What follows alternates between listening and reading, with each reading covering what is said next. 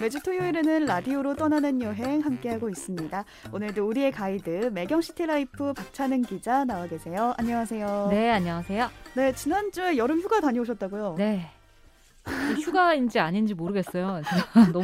너무 힘들게 여러 곳을 다니느라. 네, 하면서 네. 한숨이 이렇게 같이. 늘 일이 여행, 정말 여행이 일처럼 느껴지는 그런 직업입니다.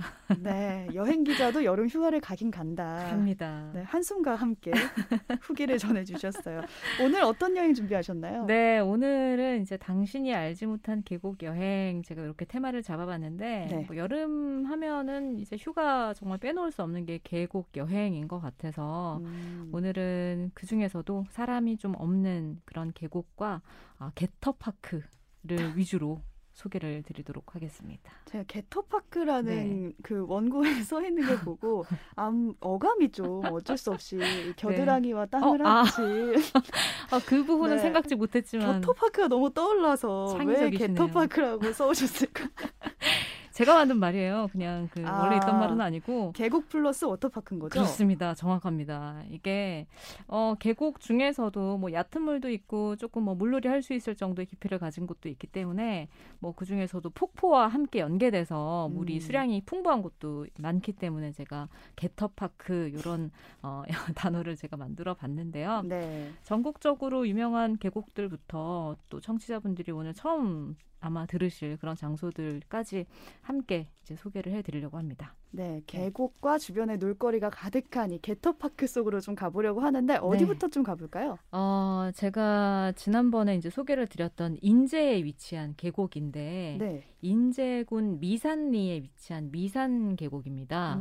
이게 뭐 아시는 분들은 또 아실 수 있는데 인제 내린천은 다들 많이 아실 거예요. 그렇죠. 근데 미산계곡은 전 처음 들어요. 네, 이 내린천의 상류에 있는 그런 계곡이라고 보시면 될 것 같은데 이 인제 쪽에 그 계곡이 여러 개 많다라는 말씀을 제가 지난번 방송에서 소개를 드렸는데 전부 다 이 물줄기가 이렇게 쭉 흐르다가 내린천에서 시작을 해가지고 소양호까지 쭉 흘러가는 그런 긴 계곡들이 많이 위치해 있는데 미산계곡은 그 중에서도 래프팅으로 유명한 내린천 상류에 위치해 있어서 홍천에서 인제 사이에 위치한 상류 계곡이라고 보시면 될 것 같아요. 이 미산계곡이 유명해진 이유는 한 레포츠 때문입니다. 레포츠? 네. 어떤 건가요? 래프팅은 많이들 아실 텐데 네네. 리버버깅이라고 있어요. 리버버깅? 그 강할 때 리버랑 네. 벌레 할 때 이제 버깅이라는 단어를 만든 건데 이게 뭐냐면 1997년 그 뉴질랜드에서 처음 시작된 급류 레포츠인데 1인승 한 사람이 이제 타는 건데 노가 없어요. 래프팅은 다 같이 타서 네. 노를 저으면서 가는 거잖아요. 큰 공보트 여러 명이 타서 이런 노나 패들 이런 것들을 이용하는 건데 이거는 손과 발로 이용하는 급류 래프트입니다. 노 없이 손과 발을 이용해서 예. 급류 래프팅을 하는 거네요. 이게 왜 버그라는 이름이 붙었나 알아봤더니 거대한 구명조끼를 이제 의자처럼 그 위에 타서 그 의자를 이제 등에 둘러매고 타는 느낌이라고 생각하시면 될 것 같아요. 약간 벌레의 날개를 맞아요, 이렇게 매는 맞아요. 느낌이네요. 그 빨간색 딱정벌레 보시면은 날개가 이렇게 U자 모양으로 이렇게 생겼잖아요. 네. 그 U자 모양으로 생긴 구명조끼 모양의 1인승 보트를 타고 급류를 즐기는 그런 레포츠로 이 뉴질랜드 이 리버버깅 전문가들이 한국에 와서 어떤 곳이 가장 리버버깅에 적합한가라고 했을 때 그때 선정된 곳이 바로 이 미산 계곡입니다. 왜 그럴까요? 얕아서 그럴까요? 계곡의 코스나 이런 것들이 얕아서 그런 걸 수도 있는 게 이게 리버버깅이 한 30cm에서 50cm 사이에 그런 얕은 물에서도 탈 수 있는 거기 때문에 왜냐하면 한 사람의 무게만 감당을 하면 되니까 그러네. 그래서 이 여러 가지 코스들을 쭉 따라서 즐기기에 이 미산 계곡이 너무 좋은 포인트를 갖고 있다라고 해서 리버버깅의 원조, 우리나라에서 리버버깅의 원조라고 이제 보실 수 있고요. 네. 이 리버버깅 외에도 뭐 래프팅이나 카약 같은 것도 다 여기서 이제 타실 수가 있습니다. 뭐 동강이나 영월 가셔도 리버버깅 하실 수 있지만 이 미산 계곡에서 가장 처음 생겼다는 거. 나는 뭐 수영도 못하고 래프팅도 안 해봤는데 탈 수 있나요? 급류 래프팅은 또 혼자서 해야 되니까. 그쵸.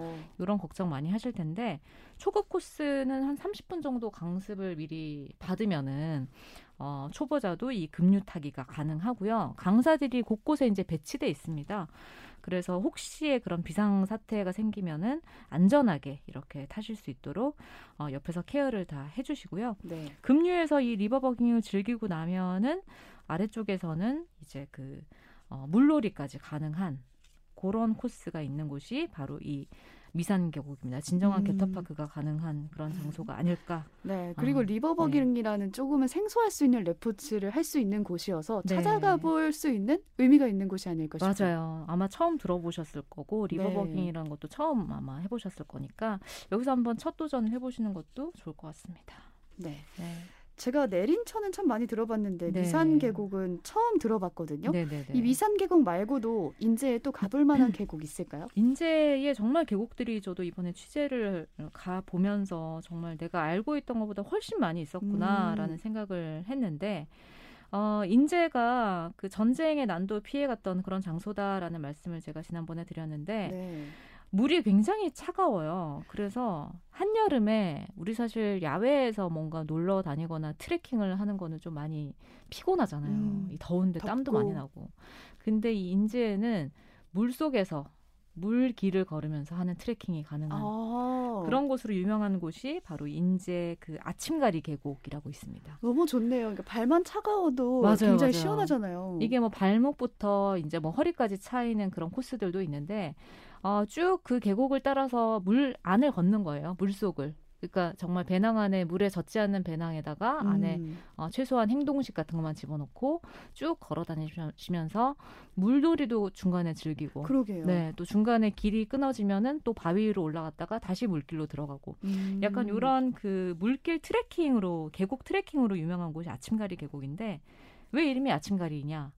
아침에 잠깐 밭을 갈 정도로 해가 들어오는 오지다. 라고 해서 아침가리라고. 시원하겠네요. 그 정도로 시원한 거죠. 네, 아침이 잠깐, 밭을 갈 시간이 아침에 잠깐이다. 그렇습니다. 오지 계곡이라고 보시면 될 것 같은데 최근에 뭐 많이 유명해졌기 때문에 많은 분들이 찾고 계시는데 여기가 이제 전체를 다 걸으려면은 한 6시간 정도 걸려요. 근데 다 걸으실 필요는 없고 한숨을 쉬셨는데 초입이나 뭐 중간 지점에서 물놀이 하시고 이제 빠져나오셔도 되고요.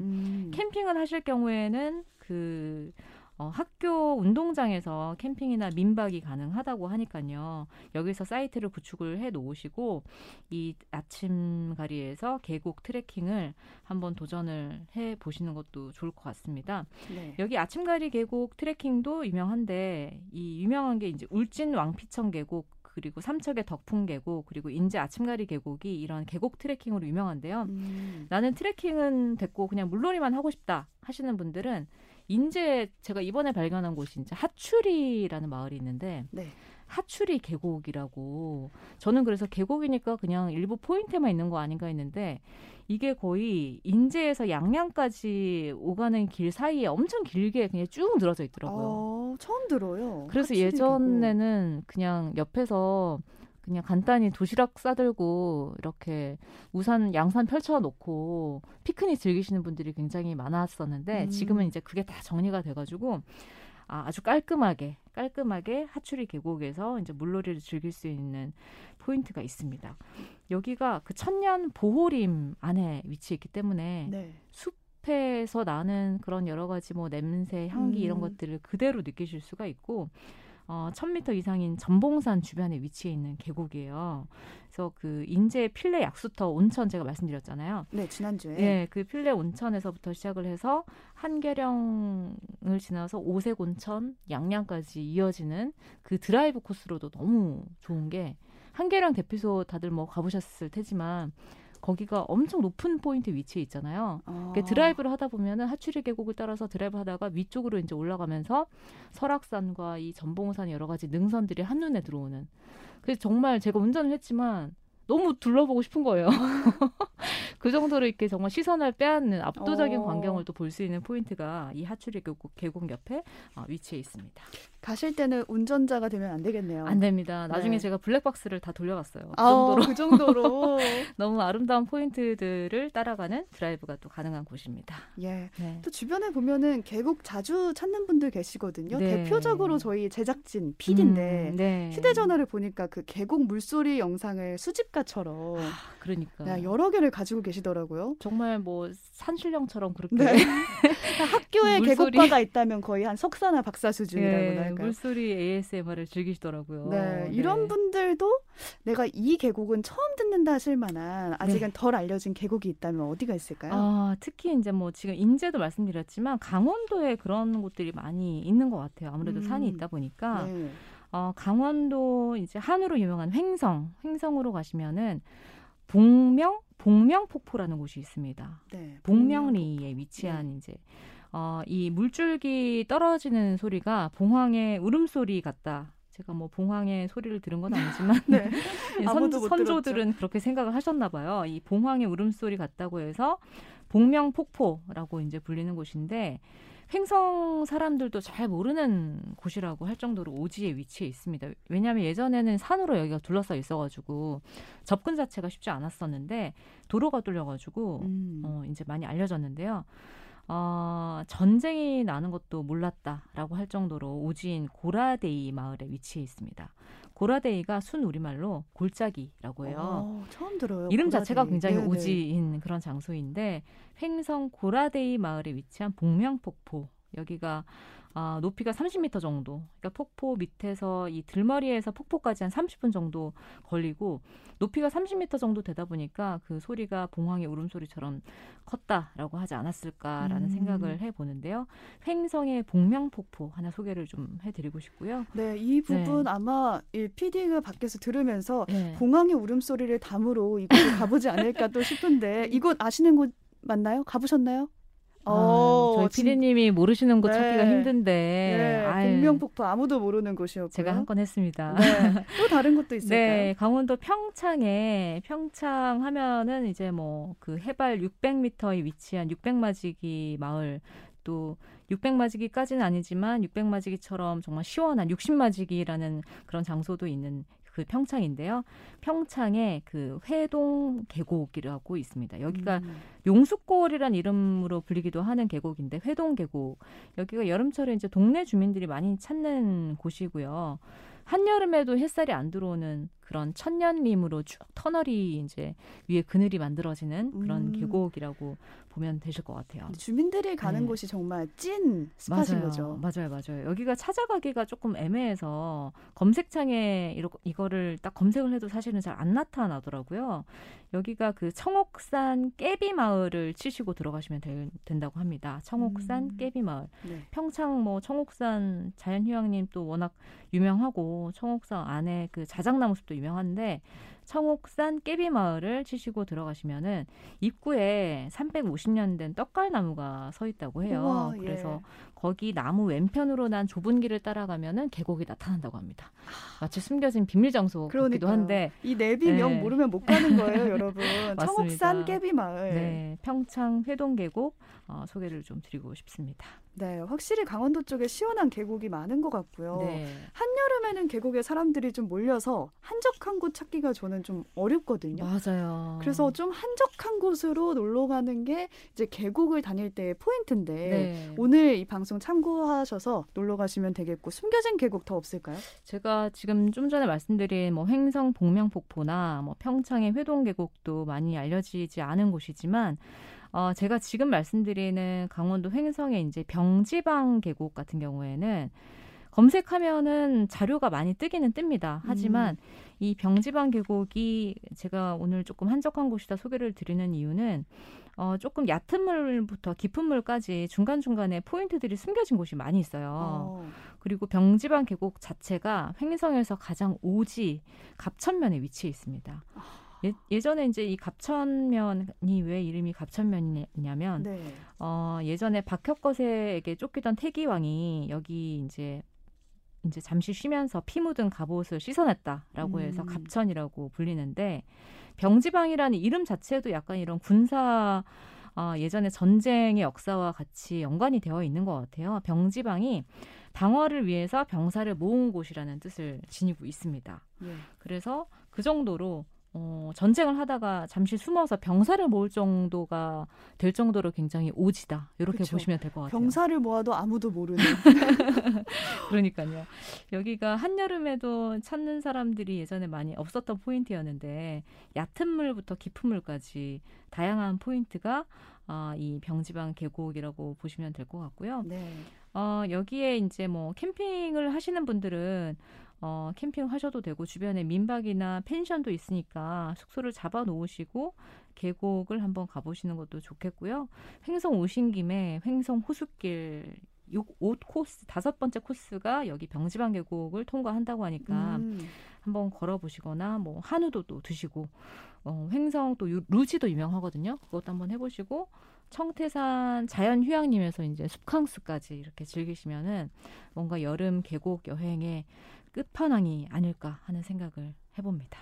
네, 지금 네. 우리가 소개한 계곡만 해도 10곳은 충분히 넘은 것 같거든요. 네. 그래서 이 계곡을 하나하나 다 적어두셨다가 그때 가서 이 겨터파크를 겨터파크 아니죠? 개터파크죠? 발음에 주의하시길 바랍니다. 깜짝 놀랐습니다, 지금. 계곡 플러스 워터파크. 개구 욕심이 있으시네요, 우리. 네, 개터파크 여행 네. 살펴봤고요. 네. 가장 중요한 게 이 계곡에서 놀 때 비 피해가 없어야 되잖아요. 맞습니다. 주의사항이 좀 있을까요? 계곡에서 저도 뭐 비 올 때 캠핑 같은 것도 많이 하지만 늘 주의하는 게 기상예보, 그리고 실시간으로 이제 달라지는 기상 조건 같은 것들을 늘 이제 확인을 하는 편이에요. 네. 그런 것들을 미리 좀 확인을 하시고 또 이런 계곡이 주로 이제 산 주변에 위치해 있다 보니까 산사태나 이런 것들도 또 좀 조심을 하셔야 됩니다. 그리고 고립되지 않도록 이게 계곡 주변에는 물이 굉장히 빨리 불거든요. 예, 맞습니다. 그래서 뭐 지금은 괜찮겠지라고 하다가 고립되는 경우도 많이 있기 때문에 계곡 주변은 한 무릎 정도 돼도 굉장히 급류가 돼요. 비가 오면은. 그래서 일단 시키는 대로 다 하시면은 네. 캠핑장 주인분이 시키는 대로 안내 방송 하잖아요. 네, 안내 방송이 네. 이제 하라고 하는 대로 잘 네. 행동을 하시면은 안전하게 여행하실 수 있지 않나 그렇게 생각을 해봅니다. 네, 네. 대피하라고 할 때 얼른 이제 네. 괜히 간보지 말고 빨리 이동하셔야 됩니다. 네. 더 이상 비 피해가 없기를 바라면서 주의사항도 전해드렸습니다. 끝으로 정말 마지막으로 박 기자님이 직접 가보신 곳 중에 추천하고 싶은 계곡 몇 가지만 꼽아주시죠. 네, 제가 시간은 없고 뭔가 서울 안에서 이렇게 계곡 물놀이 정말 계곡을 눈앞에서 볼 수 있는 데가 없을까 해서 찾아간 곳이 있는데 네. 서울에 이제 그 의정부 가까운 곳에 위치해 있죠. 수락산의 벽운동 계곡이라고 있습니다. 벽운동. 네, 벽운대라는 그 지명 바로 옆에 위치한 계곡인데요. 벽운동 계곡 가시면은 산 아래쪽으로 쭉 계곡을 따라서 식당들이 위치해 있어요. 근데 예전에는 막 평상 같은 거를 놓기도 하고 했었는데 지금은 다 정리가 돼가지고 이 식당에 앉아서 바로 옆으로 이제 흐르는 계곡 물줄기를 보시면서 뭐 닭볶음탕이나 뭐 삼계탕 이런 것도 다 판매를 하고요. 계곡에는 또 좋죠. 네. 닭볶음탕. 그런 곳들 이제 즐기시면서 네. 음식을 즐기시면서 배부르다 하면은 옆에 계단으로 내려가셔가지고 간단히 계곡에서 미끄럼틀 한번 타주시고 제가 갔을 때도 그 약간 등산회 산악회 회원분들이 정말 어린아이가 된 것처럼 계곡에서 신나게 미끄럼틀 타고 계시는 걸 제가 봤는데 이 벽운동 계곡 산 아래 식당에서 이제 뭐 그 음식 같은 거를 뭐 전이나 막걸리 같은 거를 테이크아웃식으로 이제 포장을 해서 여기 주변에 계곡으로 오시는 분들도 많이 계시고요. 내가 어디 강원도나 이런 데 갈 시간이 없다 하시는 분들은 그쵸. 네, 수락산의 벽운동 계곡도 추천을 드리고 그 북한산 앞에 가시면은 그 사리막 그 계곡이라고 있는데 사리막 계곡? 네네. 거기도 약간 도심에서 계곡 느낌을 느낄 수 있는 그런 포인트가 될 수 있을 것 같아요. 네.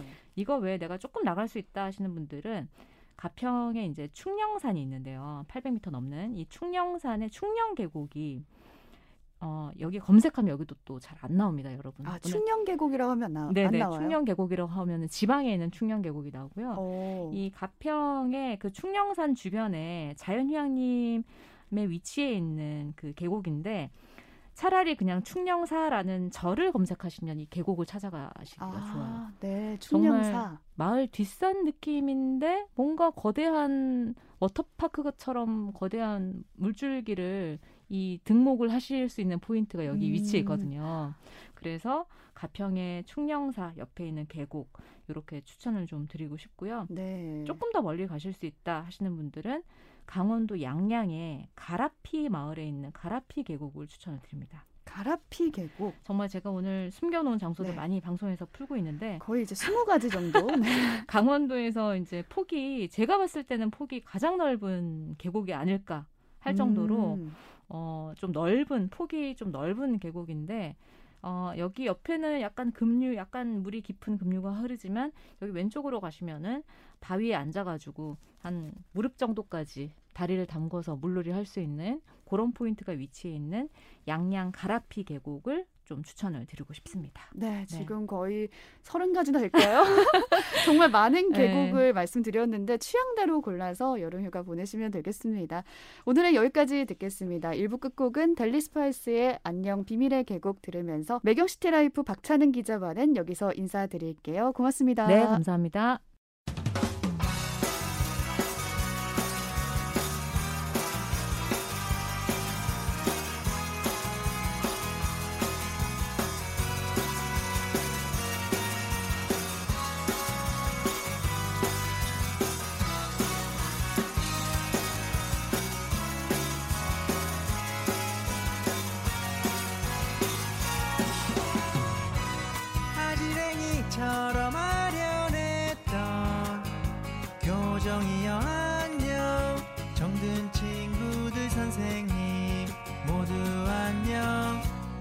슬프도록 싱그러웠던 5월의 햇살이여